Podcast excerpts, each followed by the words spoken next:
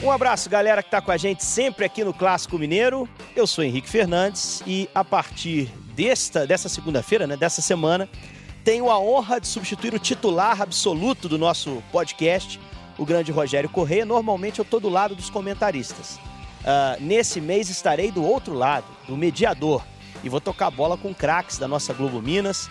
Um deles, craque da Globo Minas e craque também dentro de campo com a carreira maravilhosa meu companheiro Fábio Júnior, nosso artilheiro, que esteve no Mineirão né, nesse, nesse fim de semana histórico, negativamente para o futebol mineiro, né? Primeiro rebaixamento da história do Cruzeiro. E acho que é o grande destaque né, desse, dessa edição dessa semana, né, Fábio? Não tem como a gente fugir desse assunto tão importante. Depois de luta uh, e muita desorganização, infelizmente, Cruzeiro na Série B na próxima temporada. Um abraço, Fábio. Primeiramente, Henrique, é... Time grande. É um prazer, time grande, estar ah, junto com garoto. você. Dizer que você abandonou a gente agora, né? Passou pro outro lado, né? Agora tá. Lado do mediador, cara. O comentarista agora é você e o nosso outro convidado que a gente vai apresentar daqui a Bacana pouco. Bacana demais, né, Henrique? Mas falando aí do jogo do Cruzeiro, né? Desse, dessa queda do Cruzeiro pra Série B, né? Isso aí já era mais ou menos que imaginável, né? Devido a tantos problemas que o clube atravessou até agora, vinha atravessando também, tanto fora do campo, na parte administrativa, como dentro do campo também, com a equipe não conseguindo é, reagir durante o campeonato. Então já era mais ou menos que prevista essa, essa queda aí. É, o Fábio vai falar daqui a pouquinho do jogo, a gente vai falar também do jogo do Atlético, a gente sempre divide aqui, ou a gente vai fazer uma parte do Cruzeiro um pouco maior, mas também vamos falar do Atlético no, no finalzinho do nosso, do nosso podcast de hoje. Vamos falar do jogo depois. O outro convidado, repórter do nosso Globoesporte.com, também afeito ao dia a dia do Cruzeiro, acompanhou em alguns momentos de perto a trajetória desse time eh, ao longo da temporada. Lamentável trajetória desse time no Campeonato Brasileiro, nas Copas até uma trajetória razoável, né? Se você pega o Cruzeiro do, da Libertadores e da Copa do Brasil e compara com o brasileiro, até o do estadual, né? Times diferentes, com desempenhos diferentes, mas o do brasileiro, infelizmente, amargou esse primeiro rebaixamento. Guilherme Macedo, meu camarada, excelente meio-campista, Fábio. Excelente jogador de meio-campo. Que isso. Fez que uma isso. pelada recente aí contra o pessoal da tecnologia. Vencemos. E Flaco Macedo foi o cara do passe, qualidade técnica, preparo físico. Foi impressionante. É, impressionante. É, só rapidinho, me deixaram fora dessa pelada. Deixaram aí, fora, é. Então, o time do esporte essa. tentou o Fábio Júnior como centroavante. Eles inventaram que o nome no bid não saiu a tempo e não deixaram a gente com o nosso principal reforço. Mas vencemos ainda assim. Guilherme Macedo, é um prazer ter você aqui, cara. Não tem como fugir do assunto, né? Rebaixamento do Cruzeiro, crônica de um desastre anunciado e um rebaixamento merecido, né? Não há quem diga que não. É um prazer, Henrique, prazer, Fábio, e não vou nem falar do jogo, não, porque senão vou ter que desmentir o Henrique Fernandes aqui por muito tempo. Mas sobre Cruzeiro e Atlético, a gente vai falar de um ano de 2020 que vai ser complicado, assim como foi o 2019, né? A gente tem que projetar o 2020 com atenção, os clubes mineiros aí. E foram dois times que fizeram um 2019 com muita divisão, assim. O Atlético teve um início muito bom também ali do Campeonato Brasileiro, Brasileiro depois caiu demais. O Cruzeiro teve um início de ano muito bom é, na Libertadores, no Campeonato Mineiro e depois também caiu porque tinha que cair também por tudo que fez dentro e fora de campo. Então a gente vai falar bastante sobre isso aí. É um prazer estar com vocês aqui. Exatamente. Sobre a pelada lá, Fábio, o volante que jogava do lado dele tinha um passe espetacular. Excelente. Cara que organiza o time. Adivinha quem é? Vou falar quem era. Deve não vou falar quem era. Ah. Vou falar quem era. Ele, ele, ele me elogiou só para eu falar do companheiro. É, e você não falou. E, e já, já tá anotado aqui. Galera, eu não tenho o apito do Rogério, mas está valendo o nosso podcast de hoje. Começando então sobre o Cruzeiro. É, todo mundo sabia, ou todo mundo imaginava que só um milagre realmente poderia salvar o Cruzeiro nesse jogo do fim de semana. A campanha era muito ruim. A combinação era uma combinação difícil de acontecer, né? No podcast da semana passada, o Fábio estava aqui com a gente, eu dizia, olha, é difícil tanto o Cruzeiro ganhar quanto o Botafogo ganhar também. O Botafogo é um time que tem dificuldades, chegou com mais de 10 desfalques para o jogo passado, né, o jogo contra o Ceará, e já se esperava que pudesse ter alguma dificuldade. Até saiu na frente lá no Rio, né? E aí animou o torcedor cruzeirense. Foi um momento de, de felicidade para o torcedor no Mineirão, mas o Cruzeiro não foi capaz de bater o Palmeiras. Primeiro, o jogo, Fábio. É... Você esperava algo diferente? Esperava mais do Cruzeiro nessa partida final contra o Palmeiras? Esperava menos do Palmeiras? Ou foi exatamente o que você esperava? Assim, é, o Cruzeiro mais uma má atuação e o Palmeiras leve, tranquilo, fazendo um jogo correto? Não, acho que não só eu, mas como a maioria das pessoas esperava um pouco mais do Cruzeiro, até pela situação que, que, que atravessava naquele momento. Até por saber que teria que vencer o jogo e contar ainda com o resultado lá do, do Botafogo com o Ceará, mas deveria fazer a sua parte no campo. Então a gente esperava um Cruzeiro diferente das outras partidas, um pouco mais agressivo, um pouco mais rápido, né, com transição de bolas rápidas no meio também, mas infelizmente não foi isso que a gente acompanhou durante a partida. O Cruzeiro continuou com os mesmos problemas, as mesmas deficiências que vinham, já vinha mostrando nos últimos jogos, dificuldade muito grande de criação de jogadas, de, de chegar na frente, de fazer gols também. Então continuou com o mesmo, com o mesmo problema. E o Palmeiras, o Palmeiras já veio mais leve, já tinha praticamente é, conseguido a sua vaga na Libertadores, lutaria aí para uma segunda colocação dentro do campeonato, dependendo do resultado do Santos. Então estava mais à vontade no jogo, conseguiu ficar mais com a bola, trabalhar um pouco mais a bola e esperar o momento certo para chegar na frente. E diante do Cruzeiro praticamente inofensivo, vamos dizer assim. Mais um uma Palmeiras... vez inofensivo, né? Acho mais que se uma a gente vez. pode colocar na conta de um setor do time esse rebaixamento, muito mais na conta do ataque do que na defesa. Defesa do segundo turno até foi organizadinha, né? Chegou a ser melhor do segundo turno, mas o Exato. ataque em momento nenhum, né? Foram 27 gols, né? 27 gols durante o campeonato inteiro, praticamente. E um Então, setor, muito pouco. E um setor onde o Cruzeiro investiu, né, Fábio? Se for, se for pegar a defesa do Cruzeiro, o Cruzeiro não investiu tanto assim para essa temporada. Trouxe jogadores por empréstimo, Orejuela e Dodô, que até certo ponto, principal Orejuela, né? No caso, deu conta do recado, Dodô muito instável. Mas no ataque trouxe Pedro Rocha, trouxe Rodriguinho. Verdade. De quem se espera, jogadores que a gente esperava que dessem retorno e não deram, né? Se você fosse pegar o time do Cruzeiro lá atrás e fosse planejar um, um campeonato brasileiro, uma temporada vitoriosa, você pensaria que o sucesso estaria muito ligado ao setor, ao setor ofensivo, né? Que não deu certo. O Fred não deu certo no Campeonato Brasileiro, parou de fazer gols depois da primeira fase da Libertadores. Pedro Rocha enfrentou lesões, então eu acho que o setor ofensivo, sem dúvida nenhuma, é, é- é o, foi o ponto que decretou o rebaixamento do A Cruzeiro. escalação do Adilson eh, nesse domingo, confesso que me surpreendeu. Assim. Achei que ele poderia abrir um pouquinho mais o time, fez a opção do- pelo Jadson, né, sem ter o Ariel. Eu achava que ele poderia entrar com uma referência à frente, não entrou com nenhum centroavante. O Pedro Rocha, que foi esse homem mais avançado, né? Mesmo tendo centroavantes no elenco. Aí você favorece um pouco pro Palmeiras, né? Eu Cê- também, eu também fiquei surpreso, viu, Henrique? Com Você precisa ganhar, não bota um cara lá para prender o Palmeiras lá atrás, né? Por É. mais que seu time tenha dificuldade para finalizar, se o seu time tem dificuldade para finalizar, você tem que chegar mais vezes, criar mais chances, né? Não tá matando em uma chance, duas chances, né? Tá difícil. E, e manteve, né? E manteve o esquema praticamente o jogo inteiro, né? Até na, na hora de fazer a É. substituição ali, no, quando ele colocou o Sassá, eu entendia também que de repente tiraria um volante ali, até porque tinha necessidade de ir para frente, de fazer gols, e isso não aconteceu. Então eu também achei que ele ia, que ele ia abrir um pouquinho mais, ia sair um pouquinho mais para cima, colocando um homem mais de frente lá, mas não foi isso que aconteceu. E- que aconteceu. E, e nesse setor, principalmente do meio campo, o Cruzeiro teve essa dificuldade, porque jogando com três volantes, é, é lógico que os volantes têm a sua qualidade, as suas qualidades, É. mas não tem a mesma qualidade de um meia, de um cara para chegar, por para mais articular que e dê. colocar o, o atacante em condição de fazer o gol. É, E os outros jogadores bem abaixo também dificultou bastante. E eu vejo que esse esquema assim prejudicou demais o Ederson, porque o Ederson passou a jogar de costas, né?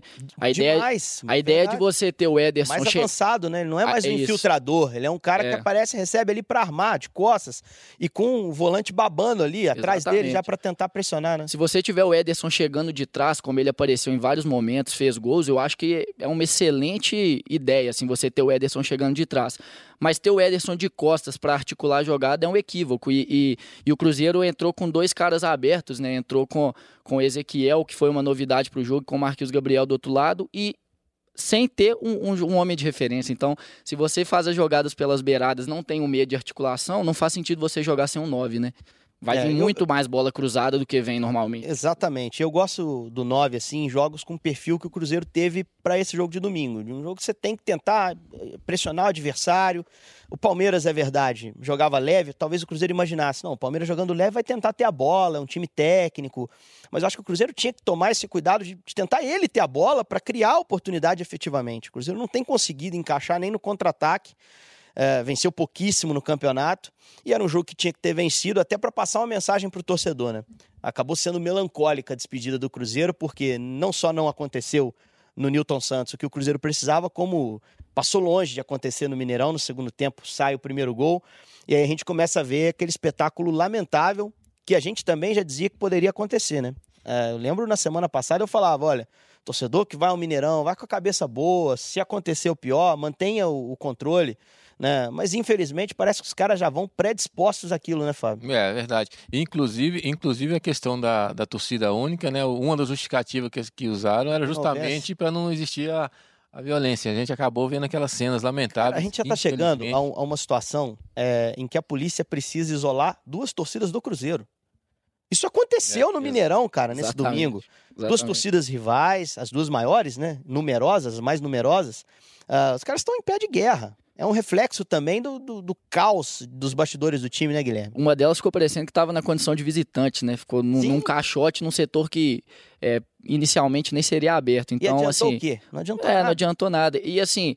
É, o pior é que tudo isso, essa tragédia já anunciada, afastou o público do Mineirão. O jogo de ontem era um jogo para quem sabe até ter um, um, excelente público. E não teve tão, tanta Bateu gente 27, assim. 27 alguma coisa. É, né? é eu acho que não, não, também muito em relação a isso, sabe? A gente vê nas imagens muitas crianças, mulheres, que precisaram até sair do estádio pelo gramado. A polícia agiu bem, tirando o pessoal pelo, pelo gramado, mas isso afastou o público do momento que o Cruzeiro mais precisava no ano. Então, assim, infelizmente chegou um momento que está é, sendo mais fácil as pessoas serem afastadas dos, dos estádios, né? Por tudo que está acontecendo. É, e eu não tive no Mineirão é, nesse fim de semana, assim, felizmente não tive, porque é, foi lamentável o final do jogo, o Cruzeiro caindo também, ninguém quer ver o Cruzeiro caindo, a gente trabalha com futebol mineiro, apesar de ter sido um momento histórico do futebol mineiro, né? Que é, muita gente vai contar daqui a um tempo, não, eu estive lá, eu trabalhei, eu lembro desse rebaixamento, foi um rebaixamento doloroso e tal.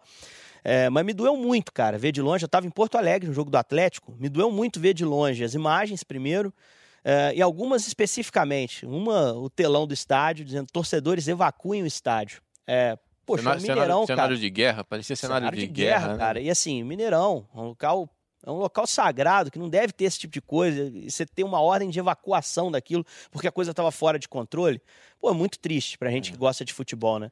É muito triste. Parecido com os estádios europeus quando tem ameaça de bomba, essas coisas é, lamentáveis cara. de terrorismo, né? É, assim, então, essa assim, mensagem foi, eu acho que foi bem relacionada ao terrorismo. Assim. E agora, assim, as coisas vão. É, tudo, toda ação tem uma reação, né? O Cruzeiro é, já foi julgado pelos incidentes do clássico, né?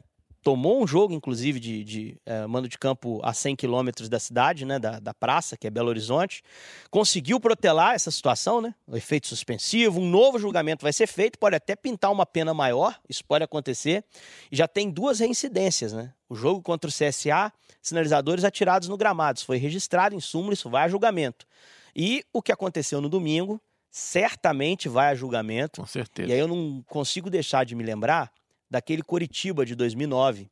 Sim, sim. Coritiba cai, tem um quebra-quebra no Couto Pereira, se não me engano, um torcedor chega a morrer, ou faleceu, fica uma situação, enfim, é, teve um torcedor que foi duramente agredido lá no, numa ação policial é, teve morte, desastrosa, teve, teve.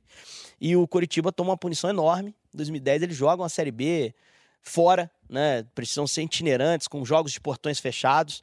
Então esse, esse episódio vai, vai passar. O também, né? Cruzeiro né? corre grande risco disso acontecer também na próxima temporada, né? A gente tá jogando. Exato. A gente tá jogando fora do Mineirão praticamente quase a temporada, temporada inteira. E, e aí vai ser um ano importante, um ano que o Cruzeiro precisaria realmente contar com o apoio do seu torcedor e de repente vai ter que sair de onde do seu estádio aqui para estar tá jogando jogando fora devido a essas, essas situações que aconteceram aí que no meu entendimento são pessoas é, é, é, é a minoria mas é, eu não considero também é, como torcedores do Cruzeiro, porque ao fazer aqueles atos ali de vandalismo, eles prejudicaram o Cruzeiro, o próprio clube que eles juram torcer, né? É. Juram torcer, juram ter carinho, e a, acabam afastando, como você mesmo falou, Guilherme acabam afastando as famílias do estádio, né?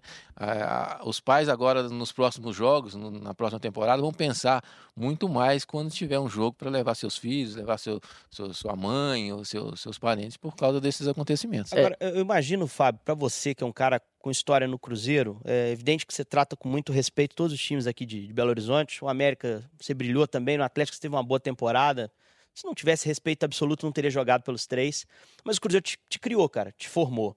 Como é que é para você, cara, com a ligação que você tem, é, ter estado no estádio, vendo aquilo acontecer, pensar no momento que o Cruzeiro vive de bastidores assim? que, que, que, que passa, assim, pessoalmente para você, cara? É, é, é, ruim, é ruim, Henrique. Não vou falar para você, não vou ser hipócrita de falar que, que a gente não tem, não, não, não acaba gerando um sentimento de, de, tristeza também, como seria de, em qualquer outra situação. Acho que dá vontade de ajudar de alguma forma, né? Poxa, se é, pudesse é ajudar, porque, mas a gente porque, não tem o que fazer. Porque, querendo ou não, é, é, como você falou, é o clube que realmente abriu as portas para mim quando eu vim para Belo Horizonte, é o clube que me deu toda a, a, maioria, a oportunidade de ser e de conquistar algumas coisas que, graças a Deus, eu conquistei durante a carreira. Então eu tenho ainda amigos no Cruzeiro, como tenho amigos nos outros clubes também por onde passei, tenho um carinho muito grande também, aquela torcida, ver, ver, ver o torcedor então, um, uma imagem de um pai carregando um filho, né, o torcedor saindo do estádio ali preocupado, aquelas coisas ali realmente é de partir o coração. E, e ruim demais de ver um clube com a grandeza do Cruzeiro, que todos nós conhecemos, que é acostumado a brigar por títulos de Libertadores, por Copa, Copa do Brasil, né, conquistar títulos, acabar sendo rebaixado da maneira que foi dentro de casa. É uma campanha praticamente irreconhecível, né?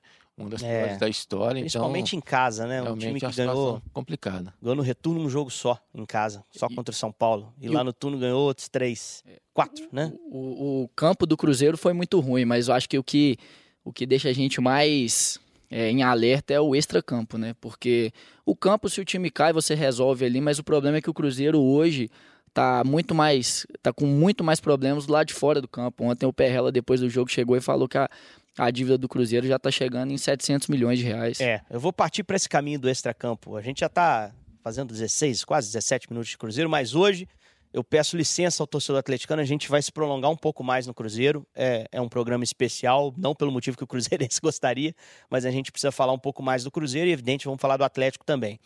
Extracampo. É uma pergunta já na lata. Acho que está muito claro para a questão financeira. Perguntar ao Guilherme. É, que algumas peças vão ter que sair na próxima Sim. temporada. O uhum. Cruzeiro não dá conta de pagar esses caras. Os caras não têm nada a ver com isso. O salário é combinado antes. Exato. Mas acho que agora eles entendem também que não cabem mais no orçamento do Cruzeiro. Como é que faz? O que, que você acha que a gente pode ver nos próximos capítulos, Guilherme, em relação a Thiago Neves, principalmente um cara que para mim é a situação mais grave, não há muito clima mais para ele vestir a camisa do Cruzeiro. Edilson. Fred, Edilson, esses jogadores de maior peso, de maior currículo. O que, que você espera para o ano que vem? Você vê alguma chance desses caras seguirem?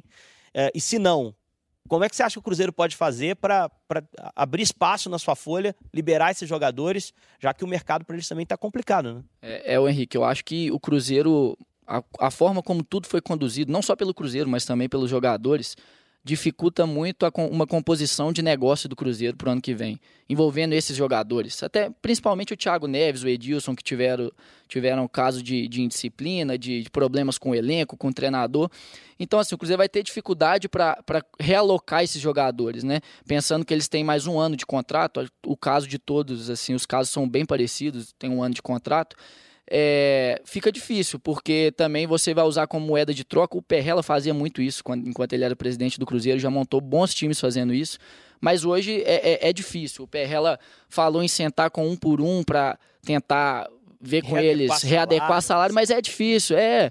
Assim, o cara não tá errado se ele não quiser readequar. Claro que não. Porque ele recebeu aquela proposta lá de, de, de contrato, ele assinou, ele é profissional. Errou quem, quem ofereceu para ele aquilo. O Perrella também disse isso. É, Perrella se reconhece. Não, se ele não readequar e o Cruzeiro não pagar o salário, uh, vai inteirar o terceiro mês de CLT, ele pode sair na justiça e ele segue tendo direito, uh, não só aos atrasados, como ao restante do contrato. Ele Exatamente. vai entrar na justiça e o Cruzeiro em algum momento vai ter que pagar.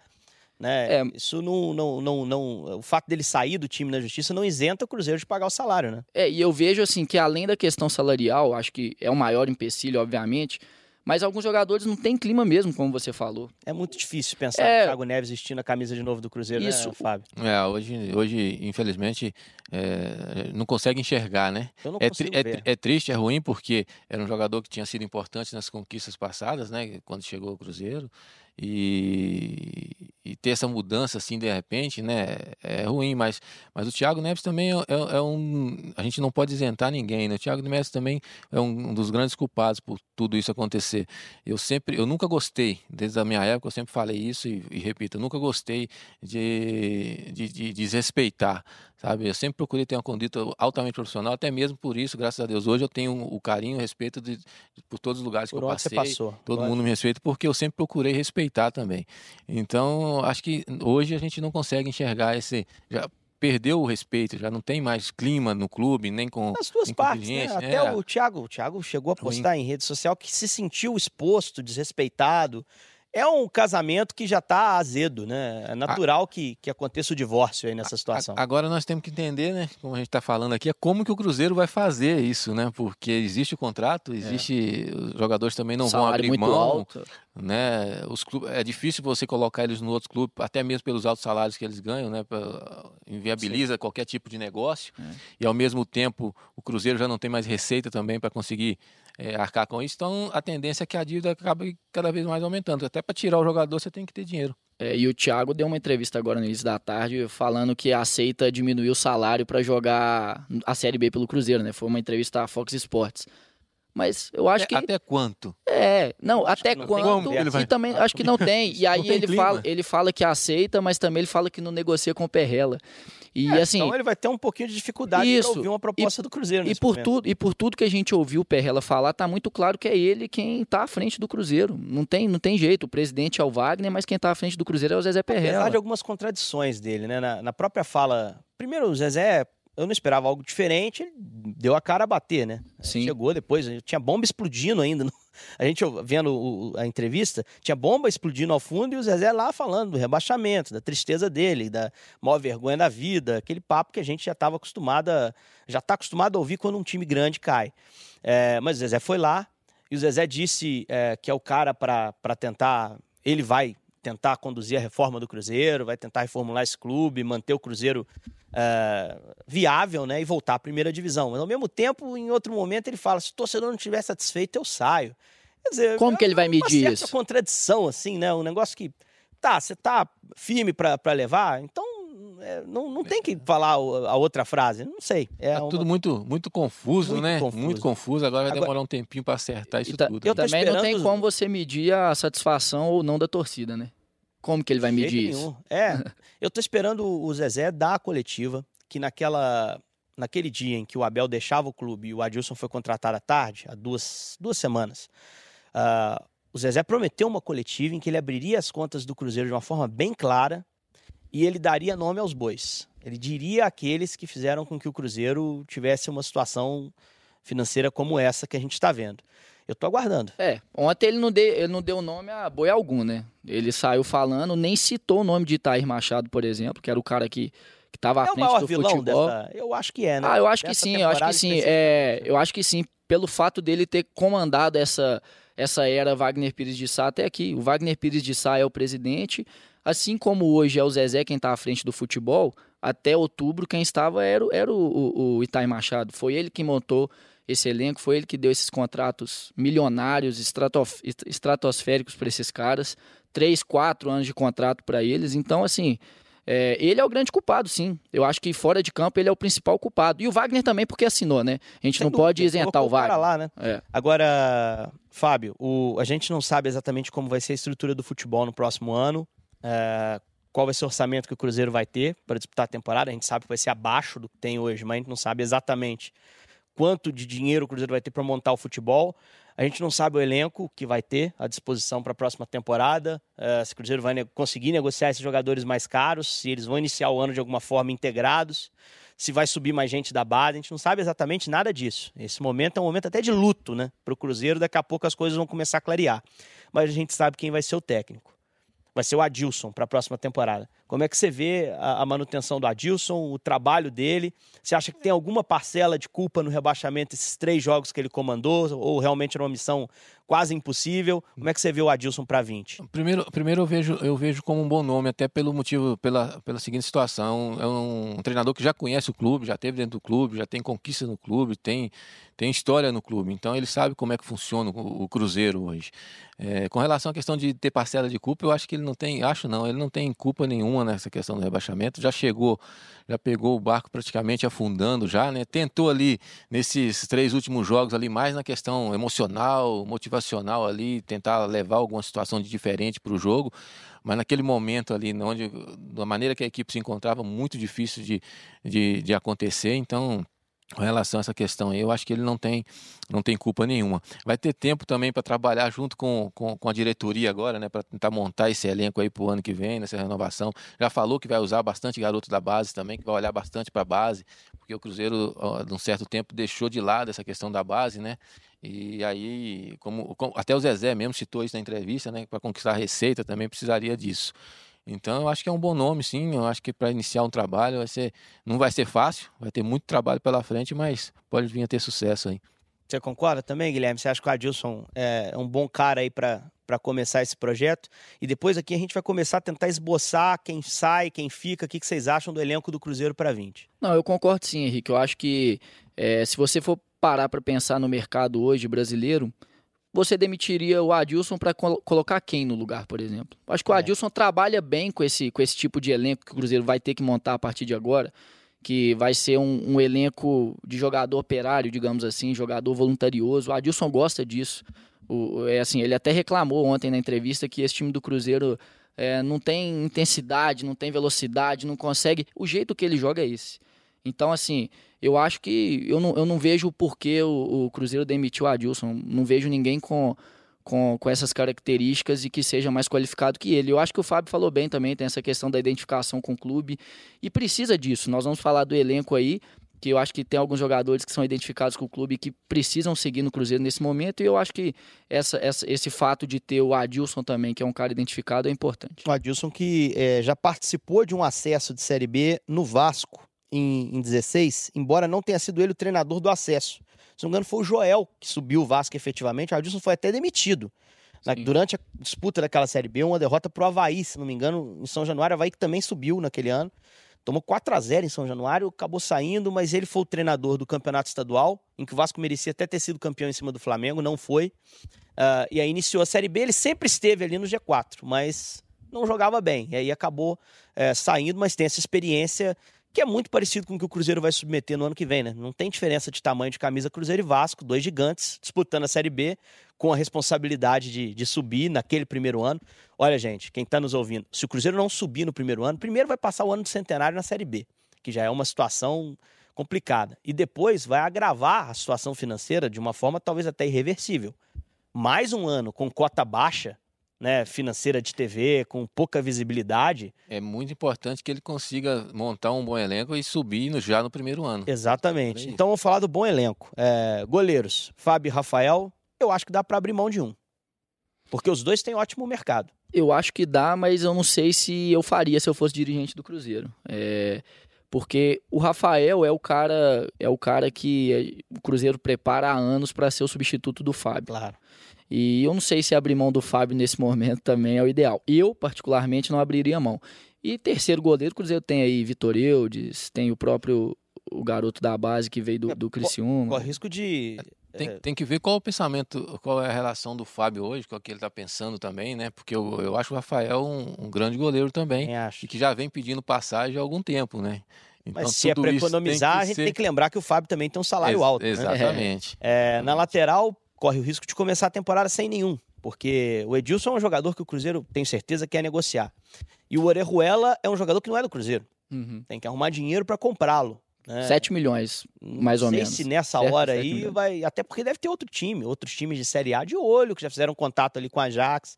O Orejuela foi muito bem, né? É, o Edilson até acho também é, que ele não tem clima para seguir, né? Depois da declaração que ele deu depois do jogo contra o Grêmio lá. É. E, e aí teria o Everton, né? O garoto da base que entrou ontem numa fogueira, o Adilson colocou ele com a saída do Orejuela no início do segundo tempo.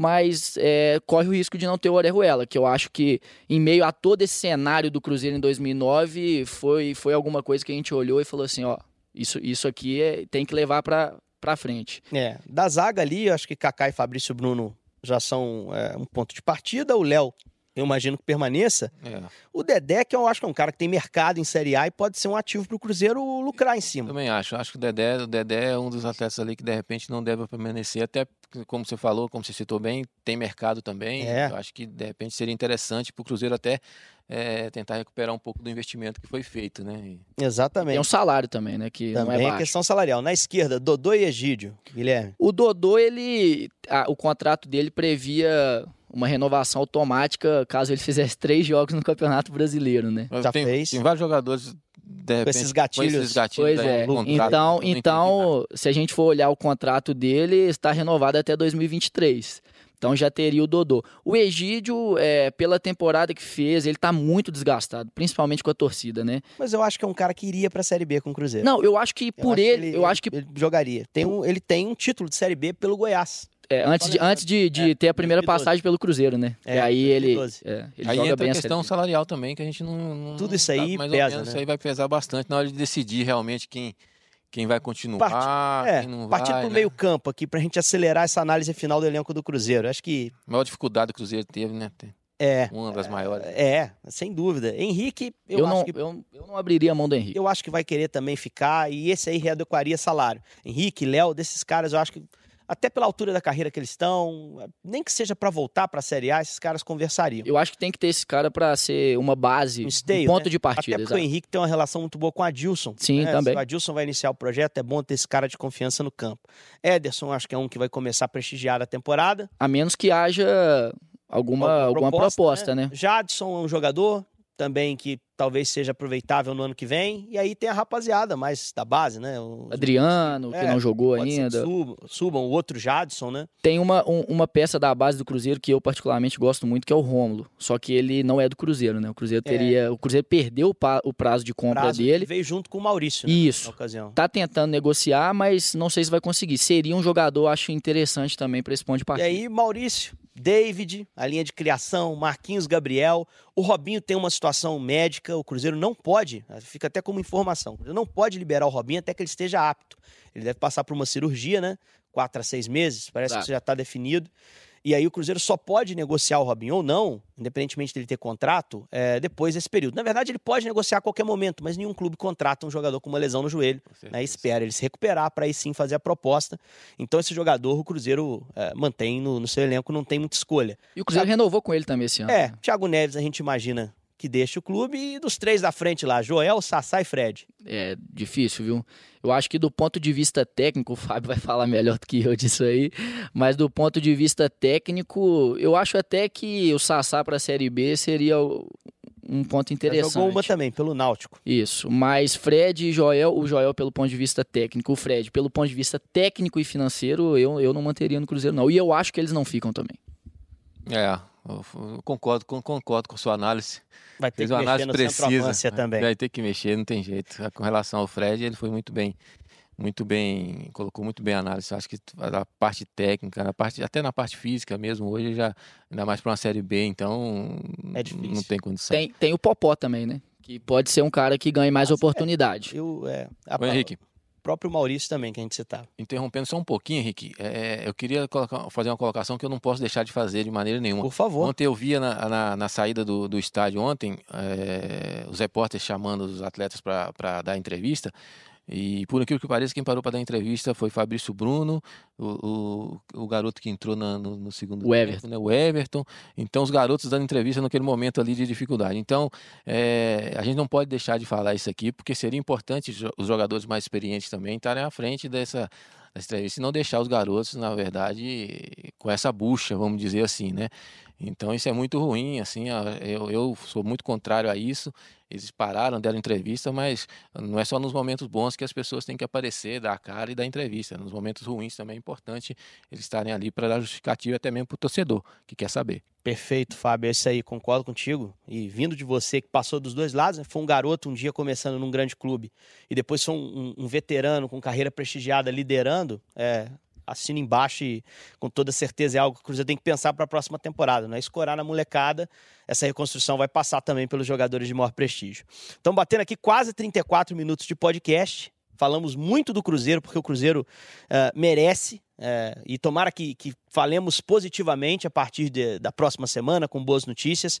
Foi uma semana marcante. A partir de agora, minuto 34, falaremos do outro eh, rival desse grande clássico mineiro, que também fechou a sua temporada. Não tenho aqui o apito do, do Rogério, então também não vou assobiar. É, e fechou contra o Internacional, tomando uma virada nos minutos finais, mas fez um primeiro tempo bem digno no Beira Rio. Acompanhei a partida.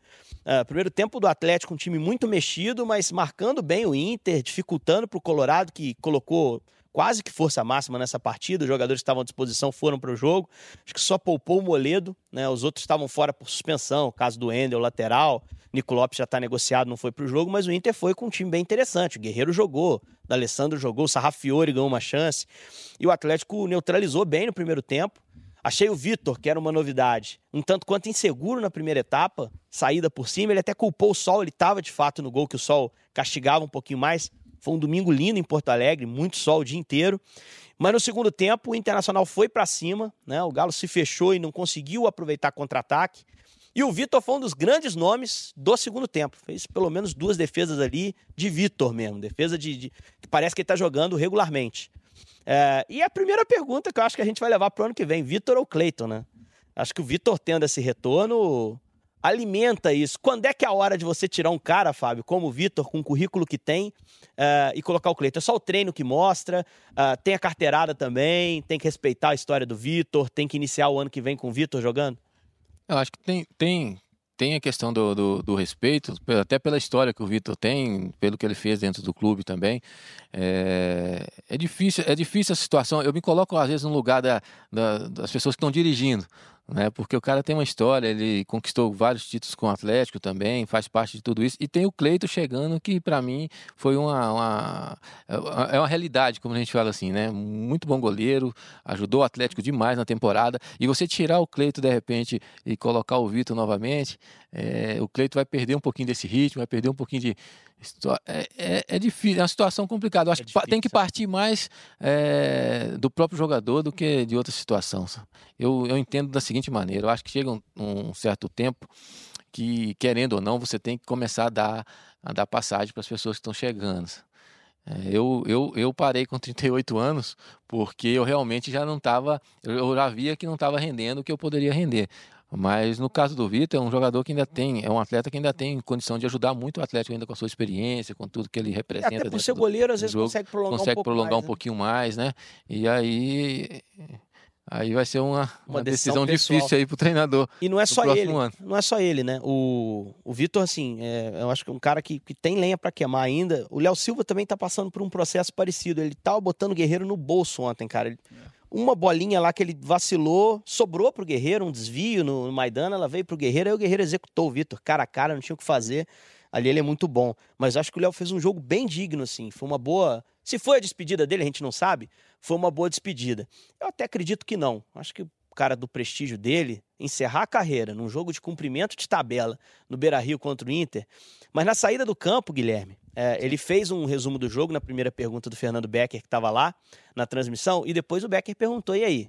Aposenta, renova, vai para outro clube? Ele só disse: indefinido. O que, que você acha que vai acontecer com o Léo? Ah, eu acho que pelo discurso dele que a gente tem visto aí nos últimos meses, podemos dizer até assim, eu acho que ele, ele vai seguir. Não sei se vai se despedir no Campeonato Mineiro, né, igual ele fez. Ele tinha um contrato até o Campeonato Mineiro desse ano, de 19, depois renovou. E eu tô sentindo que ele vai, ele vai seguir. Eu acho que pro Atlético também, é, em relação ao elenco, ele mostrou, igual você falou ontem, ele teve uma boa atuação estava marcando bem o Guerreiro, ele pode ser útil. Acho que nesse início de, campeão, de ano aí, 2020, ele pode ser útil. Mas é, não é só isso que tem que levar em conta também, né? O Atlético já falou que, voltando à questão de financeira, o Atlético falou que vai ter um orçamento mais redu é. reduzido. Então tem que ver isso tudo. A austeridade segue para a próxima temporada. Agora, se a gente for pensar desportivamente, aí minha opinião, né? O ano do Atlético foi bem ruim. É, em termos de resultados, né, Fábio? Exato. Acho que a má fase do Cruzeiro e o rebaixamento ofuscaram uh, uma campanha ruim do Atlético ao longo da temporada, um brilhareco ali no início do Brasileiro, uma semifinal do Sul-Americana, mas derrota no estadual, eliminação em primeira fase de Libertadores. E chegou a brigar em algum momento contra o rebaixamento, um ano que não dá para lembrar é, com carinho, né? Com certeza. No balanço geral, né, o Atlético também não fez um ano, um ano maravilhoso, né? Fez um ano regular ali, ah, conseguiu se salvar, salvar praticamente o ano agora no final, agora com esses deu uma retomada novamente, conseguiu jogar bem, principalmente os últimos jogos aí, e conquistou essa vaga na, na Sul-Americana. Então acabou conquistando acabou salvando um pouquinho o ano, mas também tem que repensar bastante. Tem vários jogadores ali também que, que eu, eu, no meu entendimento, eu acho que não deve permanecer, até por essas declarações também de, de ter que diminuir questão de salário, diminuir é, essa questão do, de recurso, né? De, de orçamento. Orçamento, então fica um pouco complicado. Com relação, com relação ao Leonardo, eu acho que ele vai até o estadual também, que eu acho que é, merece também. Eu acho que o Atlético entra, entra, no estadual com uma chance de ganhar o campeonato. Exato, exato. E aí, se for campeão, despedir com volta olímpica pro Léo é muito mais digno, né? Sim. Um dos gols mais importantes da história do clube, né? Até porque a temporada inteira fica muito difícil, né? O Léo, se eu não me engano, tá com 41 anos, né? É, vetera mesmo. E é um cara que tá se preparando para seguir fora do campo, né? Sim. né? Uh, ontem, uh, ou melhor, nesse jogo de domingo, o Atlético sequer levou o Elias, apesar de ele estar à disposição.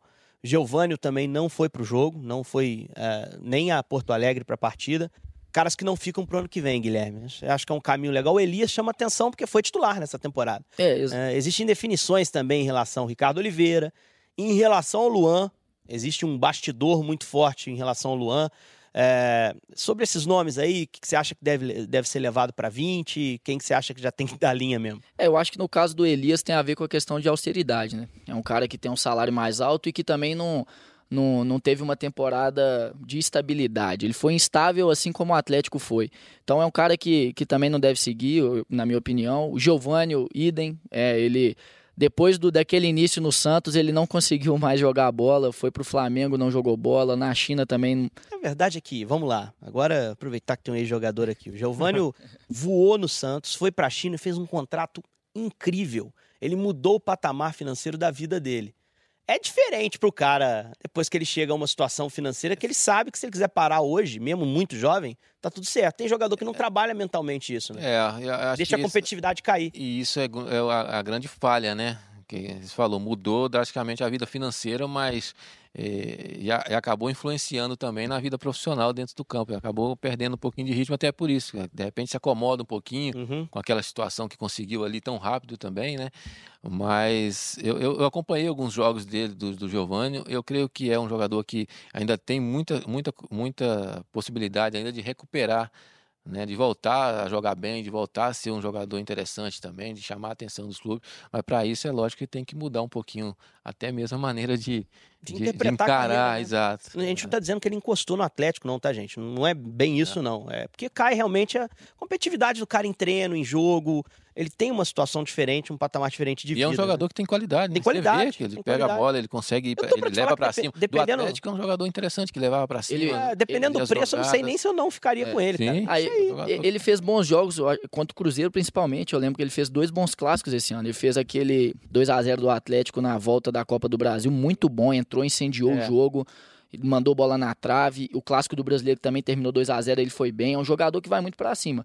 Mas é, é, o Rodrigo Santana chegou a falar na época de uma questão física dele. Sim. E ele já estava no Atlético. Então, assim, não foi por conta de lesão e tudo mais. Então, tem que ver essa parte fisiológica, essa parte física dele, que talvez seja um grande problema. E não é nem aquele caso do jogador que vem da China. Ele estava no Flamengo, né? Exatamente. Temporada, né? Então, assim, é um cara que é, já está no futebol brasileiro precisa recuperar. O Elias também você não, não acha que vai ficar, né, Fábio? O Elias não creio que vai, que vai ficar. Teve, teve aquela discussão toda com relação ao negócio de contrato, né? Teve alguns problemas Diz que é difícil negociar com o pai dele, cara. Lá, o pai é... dele é jogo duro. O pai o dele Atlético tem dívida com ele, o Atlético tem dívida, tá devendo coisa é, pra ele. Tem toda aí, essa questão de acerto, né? Então acho difícil, acho difícil que, que permaneça. O Elias, apesar de veterano, não machuca, né? É. Jogou muitos jogos na temporada, um, um cavalo, é. cara. Tem um, é abençoado fisicamente, realmente, o Elias. Isso é, é importante eu acho que, avaliar. Né? Eu acho que a gente tem que falar também da lateral esquerda do Atlético, né? Porque o Atlético trouxe o Lucas Hernandes, fez um investimento alto para trazer o jogador. Contra o Inter, segurou Sim. ali. Fez o, o mas, mas, jogou contra o Inter, né? Os outros jogos ele foi muito Teve criticado. Os treinadores do Atlético não foi, não foi só um, não. Que às vezes, quando não tinha o Fábio Santos, improvisou o Patrick. O Rodrigo Santana chegou a colocar o Hulk naquele jogo contra o Grêmio, que o Grêmio goleou o Atlético o Independência. Tomou uma caneta no jogo contra o Inter lá, que depois vocês procuram pra ver. Uma caneta do Edenilson. o Edenilson se vingou do lance do Marcelo Cirino. Mas o Edenilson joga muito. É, e pode estar tá saindo do Inter também. Só pra gente fechar aqui, 43 minutos, vamos até os 45, sem acréscimos. É, treinador para o Atlético. A gente está aqui falando do elenco aqui. É, o Atlético e o Cruzeiro é, é o inverso, né? O Cruzeiro tem o técnico definido, mas o elenco está caótico. O Atlético tem até um ponto de partida do elenco, mas não tem um técnico. É, eu acho que ainda vai demorar um pouquinho para tomar essa decisão, porque até agora a gente não, não viu ainda falar, nem cogitar Falaram lá do nome, Carilli. né? Você gosta do Carilli? Você acha que tem a ver? É, Nada a ver com o DNA do Atlético, né? É, eu acho, eu acho, diferente. Eu acho o Atlético é um, é um, precisa de um treinador que, que jogue. É, eu até vi entrevista do Wagner Mancini nos últimos jogos, que o Atlético precisa de um treinador que coloque o time para jogar para frente. O Atlético acostumou a jogar dessa maneira, pressionando o adversário lá em cima, com velocidade pelos lados, é, transição de bola rápida, saída rápida no contra-ataque.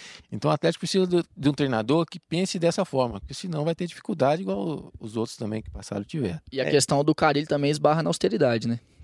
Também, é um treinador que não vem barato. Rapaziada, foi um prazer, como sempre. Fábio, a gente sempre junto aí, cara. Conto contigo aí. Dezembro a gente vai estar junto para avaliar. Tem é, muito, muito tempo para a gente falar sobre o planejamento para o próximo ano, o que esperar de 2020. Tomara que seja melhor para os dois, né? Tomara, tomara. Né?